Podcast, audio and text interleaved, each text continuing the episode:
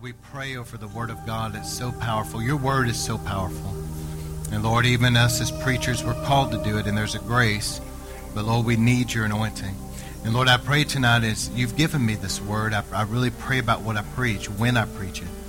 And Lord, I ask you to come mightily upon me with a fresh anointing and speak through me tonight your words of life. Everything that needs to be preached, everything that needs to be said. Lord, it will go out as living seeds of truth sown into good for soul of hearts and minds and lives, watered by the Holy Spirit. Take root, grow, and produce a hundredfold harvest of eternal fruit that remains until Jesus comes, that the winds of your Spirit will carry this among the nations where it's supposed to go. That your holy angels watch over your word, Lord. And you said your word will not return void, but to go forth and accomplish that which you sent it for to. Let there be a mighty anointing, Lord, on the word of God. Lord, let it go out like a hammer that breaks down strongholds. Let it be a sword that cuts away what needs to go. Let it be a bright light shining that dispels all the darkness, lies, evil, deception of the enemy, and that exposes the enemy. And Lord, let it be the washing of the water of the word to cleanse people and empower people. We thank you for your word. Where would we be without the word of God? We love your word. Thank you tonight that we have a place to come and be able to take communion together to be able to hear the Word of God, be able to worship together, be able to get prayer. Uh, Lord, we are so thankful that you love us, and if we're the sheep of your pasture, you provide a place, Lord, like a green pasture in still waters. God gives us a safe place to come and spend time with Him. And Lord, we love you and thank you for hearing us in these prayers. And we agree together, we bind the enemy that would try in any way to hinder this word. We bind you now in the name of Jesus. This will not be hindered it will go forward and accomplish what it's supposed to. In the name of Jesus. Amen. All right, so I'm going to ask you guys if you would, as little moving around as possible. Please just let uh, no distractions, no hindrances, and and uh, help me out with that so I can really speak this out. All right, I'm dealing with the faith of Abraham. We ready to go? Got all the recordings and everything good to go? All right, I'm dealing tonight with the faith of Abraham because I've been dealing with a series I entitled, I felt the Lord tell me to speak a series on covenant. So I'm dealing with a lot of different issues that have to do with covenant, and this is one of them. I love this sermon. And let me say something right up front. I want everybody to hear this. River of Life, over the years, if you could maybe bring down my volume just one notch, just a, just a touch hot. But anyway, River of Life over the years, I've been really praying about this. It's extremely important to me because I've been a, been around churches that were real religious and it was kind of cold and it was unfriendly, things like that. And it was really important to me that planting a church that we, it was a warm, loving family. It's a big deal to me. I talk a lot about it. I speak a blessing every week about that. And thankfully, we've created a culture over time. A culture is not something that happens like that. It's something that's got to be developed over time. It's like, you know, we've heard this example and I've shared it, you know, down in South, far South Texas, like San Antonio, back that way, there's palm trees, there's a different culture. The, the climate is different, it's a different atmosphere. Um, you go far north, you go up into New York, there's different trees, there's different vegetation, there's different um, you know, even animals that, that thrive in that, that atmosphere. It's a totally different climate. And there's a different culture in New York. There's, there's different accent, there's a different culture. Over time, cultures become established. But it takes time. We also have a culture here of honoring God's presence, like a revival atmosphere that's been cultivated over a long period of time. I've really prayed about this, and I feel like it's been doing pretty well, but there's a culture of witnessing. And it's been very important to me to really push that, that we keep that going, that we're faithful to, you know, after church, many people witness, and uh, I've tried to create a culture where that's the normal. and the reason why is because if you're persistent and you keep cultivating an atmosphere over and over and over over a period of time, it becomes an established culture in a church. And so this is something I feel that God is wanting to become a culture. And it has to do with faith. And it's something that's got to be preached a lot. And over time, um, the different strongholds that are in every person, it's everywhere, okay? But the different strongholds that may be unbelief or pet doctrines or different things, these strongholds will keep being shattered all the way down, and they will create a climate and a culture of great faith and expectancy over a period of time that will result in more and more healings and miracles and, and breakthroughs and awesome answered prayers and things like that. But we have to have a climate here of faith. Faith is the currency of heaven. If you want the promises of God, how many knows if you go to a store, you can't just say, hey, you know, um, you like the shirt I'm wearing, so why don't you give me all this free groceries? You know, you can't. You have to have currency with you. So you have to bring in do- actual dollar bills or whatever. You have to have a currency to be able to get what's there. In the same way, in regards to heaven, faith is the currency. And so you have to have a faith and an expectancy. And so I'm coming from that angle. Last week I dealt with rending the veils, and all of that is connected to this fast we're on. The week before that I talked about a deep consecration. But how many knows that we're on this fast? God is wanting us to be deeply consecrated. He's wanting every veil to be ripped, and He's wanting us to have a faith to press into Him so that He can do what we're asking Him to do. All right, so that's the angle I'm coming from tonight. So, Romans chapter 10, starting with verse 8 the word is near you in your mouth and in your heart. That is the word of faith which we are preaching. That if you confess with your mouth, I want you to notice some things. If you're taking notes, you can underline this, but confession with the mouth, Jesus as Lord, and then look at this believe in your heart that God has raised him from the dead, you'll be saved. And this word here, saved, see, people in our American culture, when you read that, they think, okay, born again. And that is certainly part of it, no doubt. But the Greek word for saved is more than just born again. It's more than just sins being forgiven. The Greek word for saved has to do with salvation, but it has to do with healing, and it has to do with deliverance, and it has to do with, you know, like prosperity. So it's not just born again. So get beyond just that mindset, okay? So he's saying here if you confess with your mouth and you believe in your heart, then there comes this salvation. For with the heart a person believes, resulting in righteousness, and with the mouth confession is made, resulting in salvation. For the scripture says, Whoever believes in him will not be disappointed. Let me say that again. Whoever believes in him will not be disappointed. Some answers come quickly, some answers come over days and weeks, and some answers come over years. But those who believe in him will never be disappointed. And so Proverbs 18:21 says death and life are in the power of the tongue and those who love it will eat its fruits. So what comes out of our mouths is important. Now I have this in the King James, Mark 11:22, and Jesus answered and said to them, "Have faith in God." Now I want you to notice something here. When Jesus said, have faith in God or believe in God, he said that one time right here. But then he says this For verily I say to you, whoever shall say to this mountain, he says, say one time here, be thou removed and cast in the sea, does not doubt in his heart, but believes that the things which he says will come to pass. He will have whatever he says. So he, he says for us to speak it three times more than we even believe it.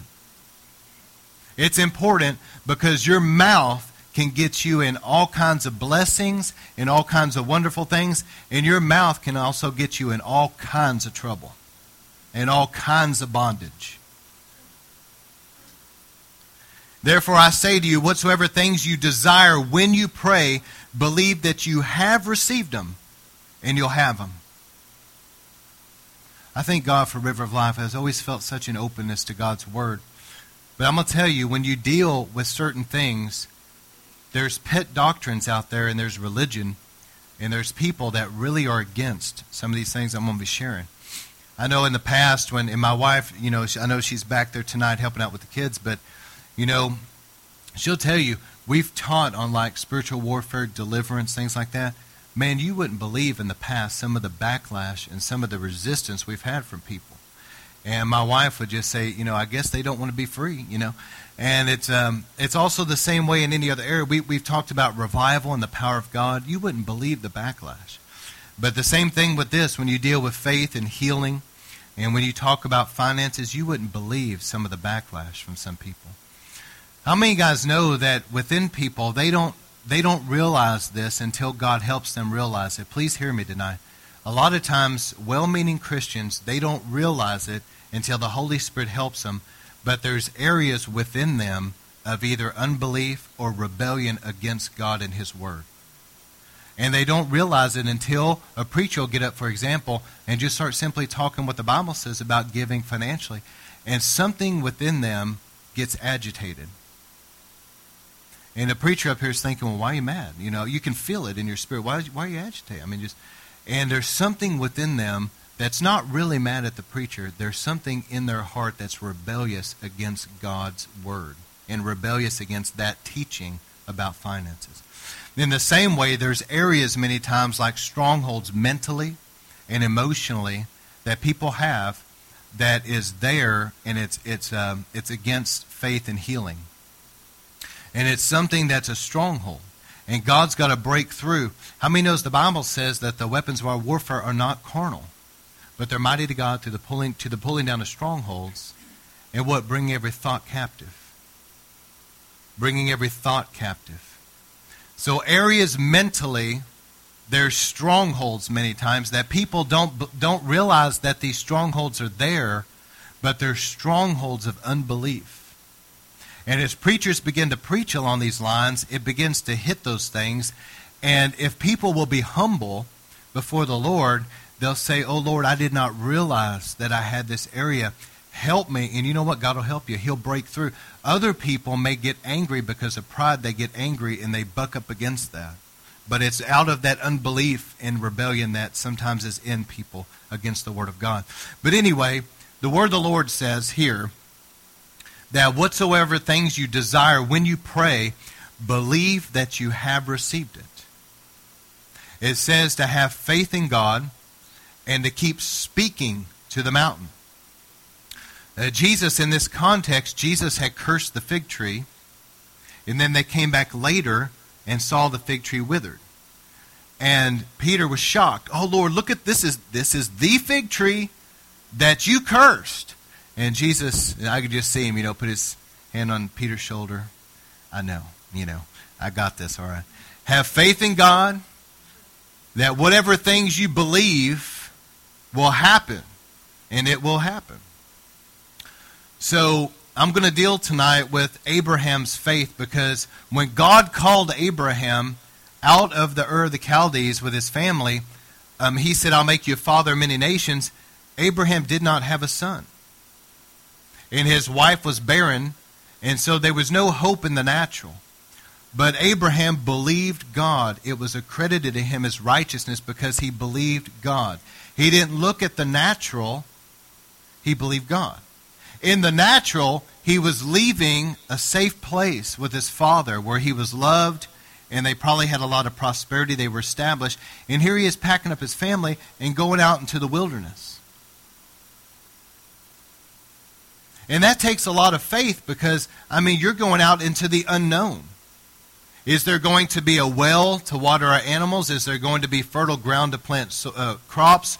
I mean, he's stepping out into the unknown. Not to mention, when you leave that environment and you go to foreign lands, will these people, that some of their military people, attack my family?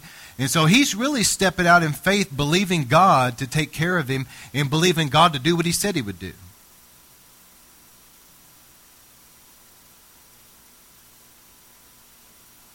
And so when we pray, I'm going to keep preaching this this year until this becomes an established culture, until I feel the Holy Spirit releasing me.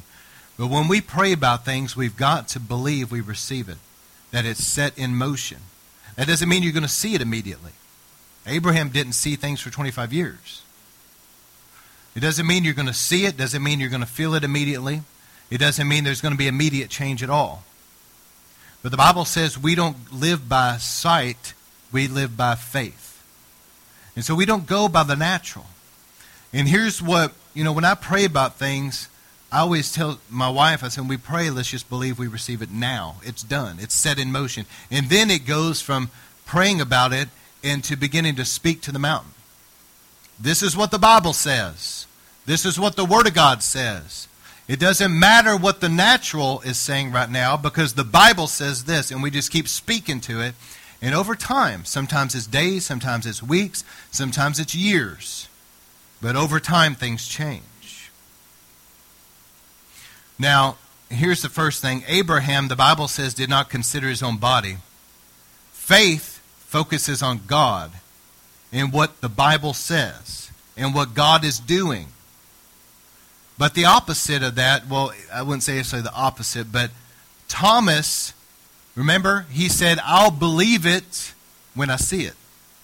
I'll believe it, even though Jesus clearly told us, I'm going to go into Jerusalem. I'm going to be handed over to be crucified. I'm going to be killed. I'm going to raise from the dead. And he told them this. It's not like they weren't told. But Thomas, when it all happened, I'm sure it was so traumatic and difficult to go through the whole thing. They were, they were scared for their own lives. But it was such an ordeal that Thomas, after people had even told him, they said, Thomas, I mean, he's risen. He's not in the tomb. Mary said she saw him. And Thomas says, I will not believe it until I put my finger in his side, until I see his hands with the holes in it. I'm not going to believe until I see it, until I feel it. That's doubt. And the opposite of that was Abraham, who said, Though I don't see anything, though I don't feel anything, I don't consider my own body. Because how many knows his body? You know, he was too old to be producing children in the natural. Romans 4:19 says, "And being not weak in faith, he considered not his own body now dead, when he was about a hundred years old, neither yet the deadness of Sarah's womb. He did not consider his own body." His own body should not have been able to produce a child. In the natural, his body was not able to, but Abraham did not focus on the natural. He didn't focus on his age. He didn't focus on the weakness of his flesh. He didn't focus on what his body was telling him. He focused on God. God said he would do it. It does not matter. Nothing else matters. He's the all powerful God. How many knows Jesus said all things are possible to him that will believe?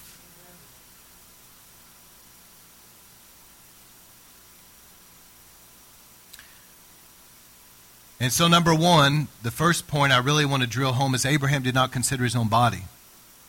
Many times, things in the natural, your, your flesh, your body, whether it's a sickness, whether it's financial, you know, I've looked at things financial and thought, man, in the natural, how in the world? But somehow God worked it out. Because, you know, we made up our mind that we were going to be faithful in our tithing and, and giving, and we weren't going to get away from that. We made up our minds. And there were times that, that in the natural, we, it didn't seem like we had it, and we didn't know what to do. But we were still faithful, and God came through miraculously, supernaturally. You don't look at the natural. You obey God's word and you trust him. The second one I want to bring out is this second point is Abraham called things that were not as though they were. He spoke God's word until it came to pass in the natural. Romans 4:17 is written, "A father of many nations have I made you." Now look at this. In the presence of him whom he believed even God who gives life to the dead and calls into being that which does not exist. God called into being that which does not exist. And Abraham followed suit, and the Bible says that he would call things that are not as though they were. He kept speaking to that mountain. See, there comes a point in time when we pray about things, we have to believe that we have received it, even though nothing has changed in the natural. It's faith. And then we move into speaking the Word of God over the situation and just simply believing that it is working out. How many times in my personal life I've had to pray and believe God for something, and I would keep speaking the word, and God gradually over time was maybe doing a work in me of maybe like an inner healing issue of just being through difficulties, and as that situation healed up in my heart, then all of a sudden something in the natural healed up too. But I stayed in faith and kept speaking that word of God. I had to learn that. Now, at first, when I was younger in the Lord, I didn't understand these things, and there was a lot of things I struggled through. But as God taught me the Word, and as I grew in my faith over the years, I learned this and I began to apply it. And I know that once you believe that you have received something and you start speaking it, it's a process now. It's like you've gotten in the car, the car is now cranked, and the car is moving forward. As long as you're in faith in your heart and you're speaking out of your mouth, things are moving that direction. But God may have to deal with A, B, C, and D before you can get to E. You're praying about E. And God's saying, okay, but you got to understand, I've got to deal with this generational thing. I've got to deal with this bondage. I've got to break the power of this. There's spiritual warfare over here, and all these different things that He's dealing with. It's a process of breaking through all of that to get to the answered prayer. This is important. And number three, the words of your mouth bind people to either the Word of God or to what the devil is doing. People don't understand how powerful their mouth is and how much trouble they really can get into. Many times down through the years, I've seen this, but you'll see somebody that says things like this well, it runs in my family, so I guess I have it. They come into agreement with generational things, generational spirits, generational curses. And they foolishly accept it and begin to speak it over their life, and sure enough, that's what they're going to have. Many times people get prayer, they don't see or feel immediate change when praying, and they'll say things like, Well, I guess nothing happened. They don't realize what they're doing, but they're hindering. Sometimes somebody will get legitimately healed. I've seen this through the years. Seen people get legitimately healed and then they were fine from that point on. But I've also seen some people that legitimately got healed and then symptoms began to come back. And instead of rebuking that and staying in faith, they begin to come into agreement with that and say, Well, I guess I was never healed. I guess I'm still sick. And sure enough, that comes back on them. I've seen people that something like medical science will give a very grim prognosis, and people believe that in their mind, they accept it, and they begin to speak it out of their mouth, and sure enough, that's what comes upon them. What they need to be saying is, even though that's what it looks like in the natural, the Bible promises this, and I'm going to believe God, and I'm going to speak His word. I'm not going to come into agreement with this. I realize in the natural, thank you for telling me, I realize that. But God's bigger than that. His word's bigger than that. And I'm not going to agree with that.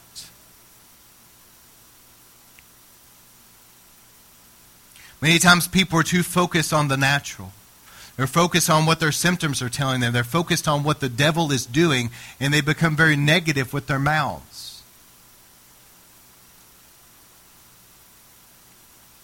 What I'm trying to do is I preach along these lines. I really have felt in the spirit, not from River of Life, not from anybody here, but I've felt something that has been flaring up in the recent past since I've been preaching this way because God told me He was going to start using the communion table. And God told me He's going to begin to increase, you know, healing and all that. And so I began to preach this, and I literally felt something rise up in protest and begin to try to intimidate and begin to try to get me to back off of it. And um, I don't do that. I'm not saying that arrogantly, I say that humbly, but I'm not doing that. The devil is not going to intimidate us in River of Life. Amen. We're not doing that.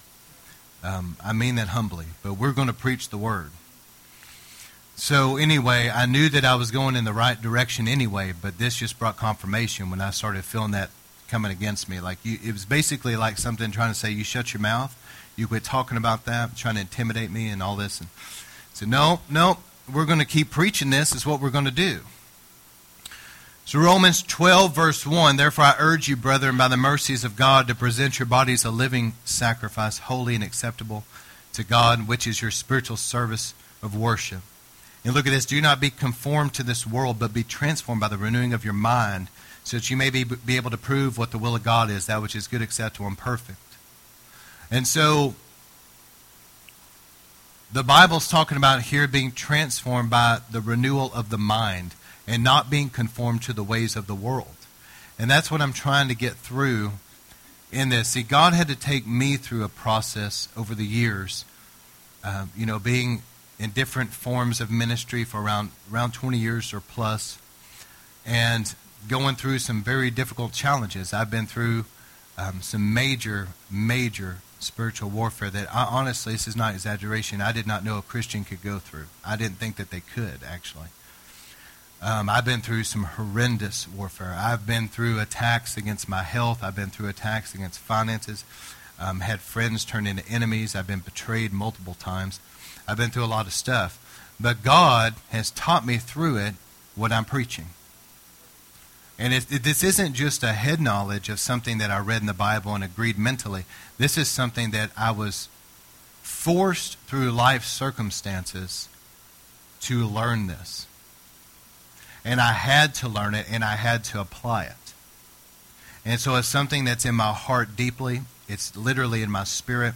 It's something I've been through. It's something I've had to live myself.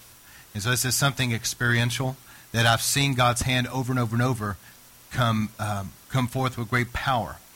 And so I had to get to the place of really growing in my prayer life and growing in my faith. Sometimes it seems as though God, some people don't understand this, but we're all praying big. We're saying, God, use us. We want to do things.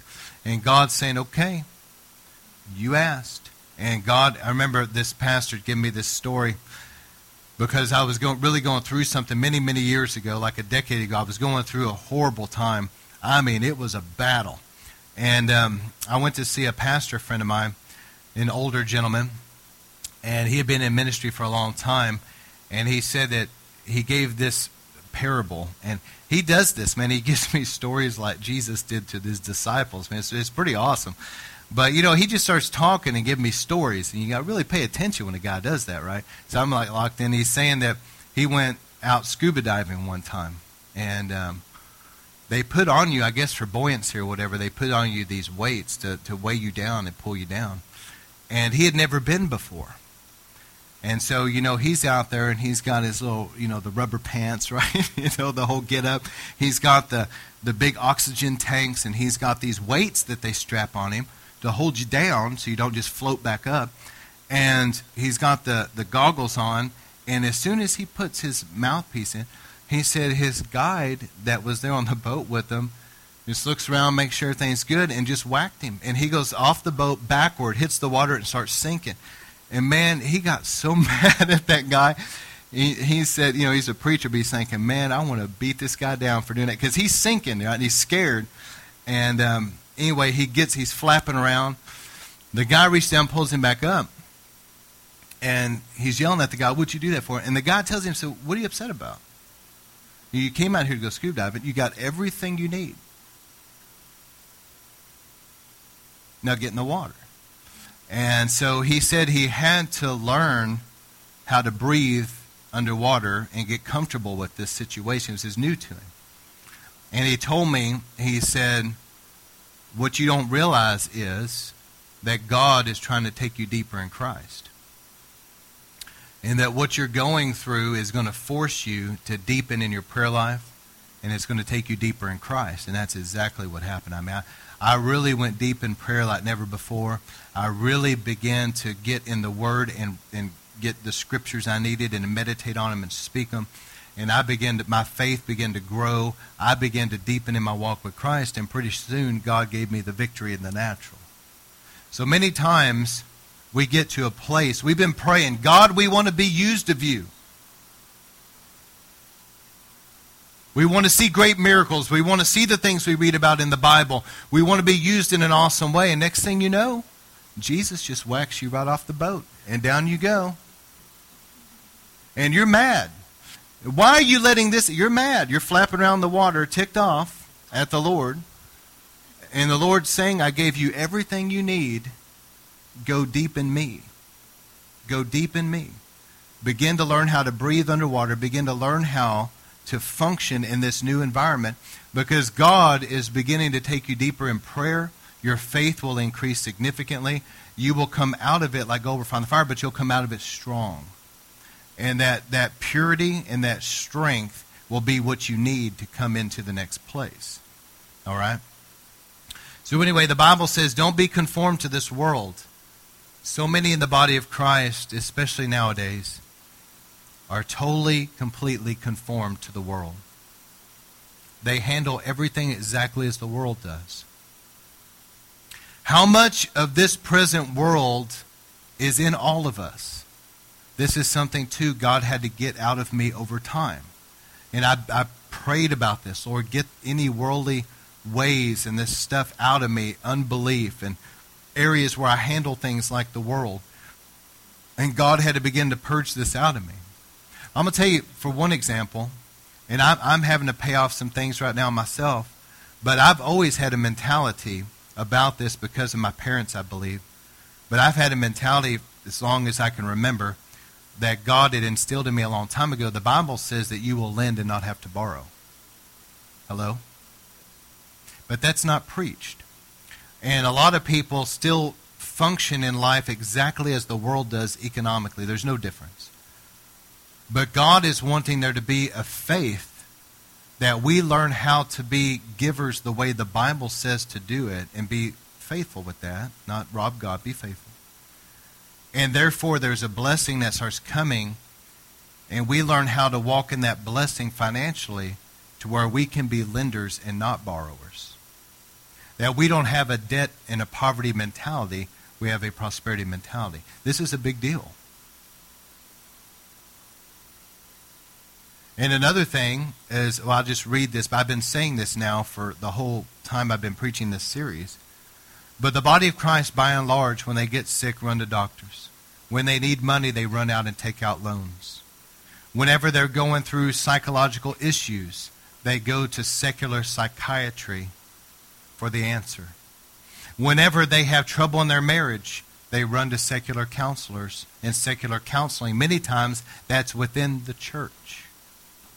Did y'all know that? There's a lot of secular stuff in the church that's not biblical and they run to the ways of the world to meet the needs in their life. And they don't really trust the Lord. I think about, not saying this, I realize there's sometimes people cannot come. There's been times over the years uh, that I've been, like I said, I've been through stuff. I understand. I realize there's times that people cannot come. I'm not talking about that. But there's times that people, you know, get the sniffles. They don't feel good or something. They don't even go to church. And I'm thinking, well, why don't you come and get prayer, man?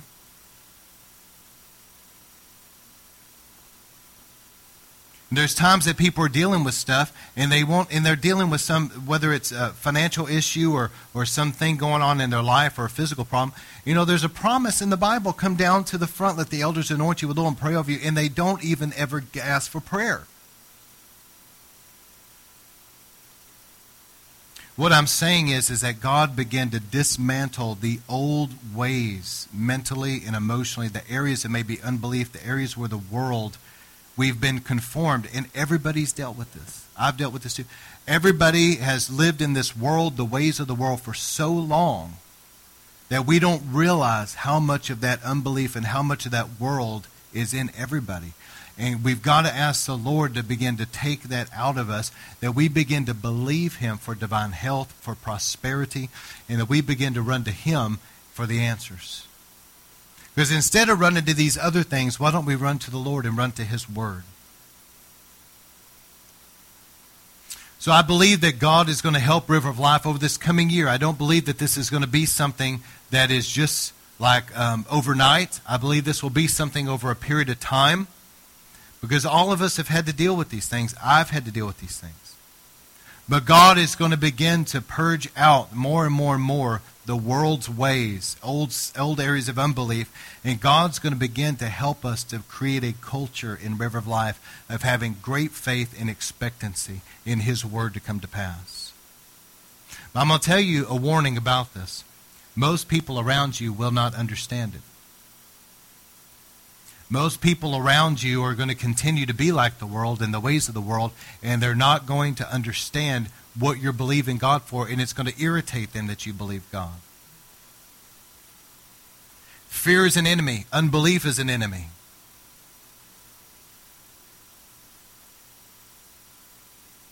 But I believe God's going to begin to increase faith.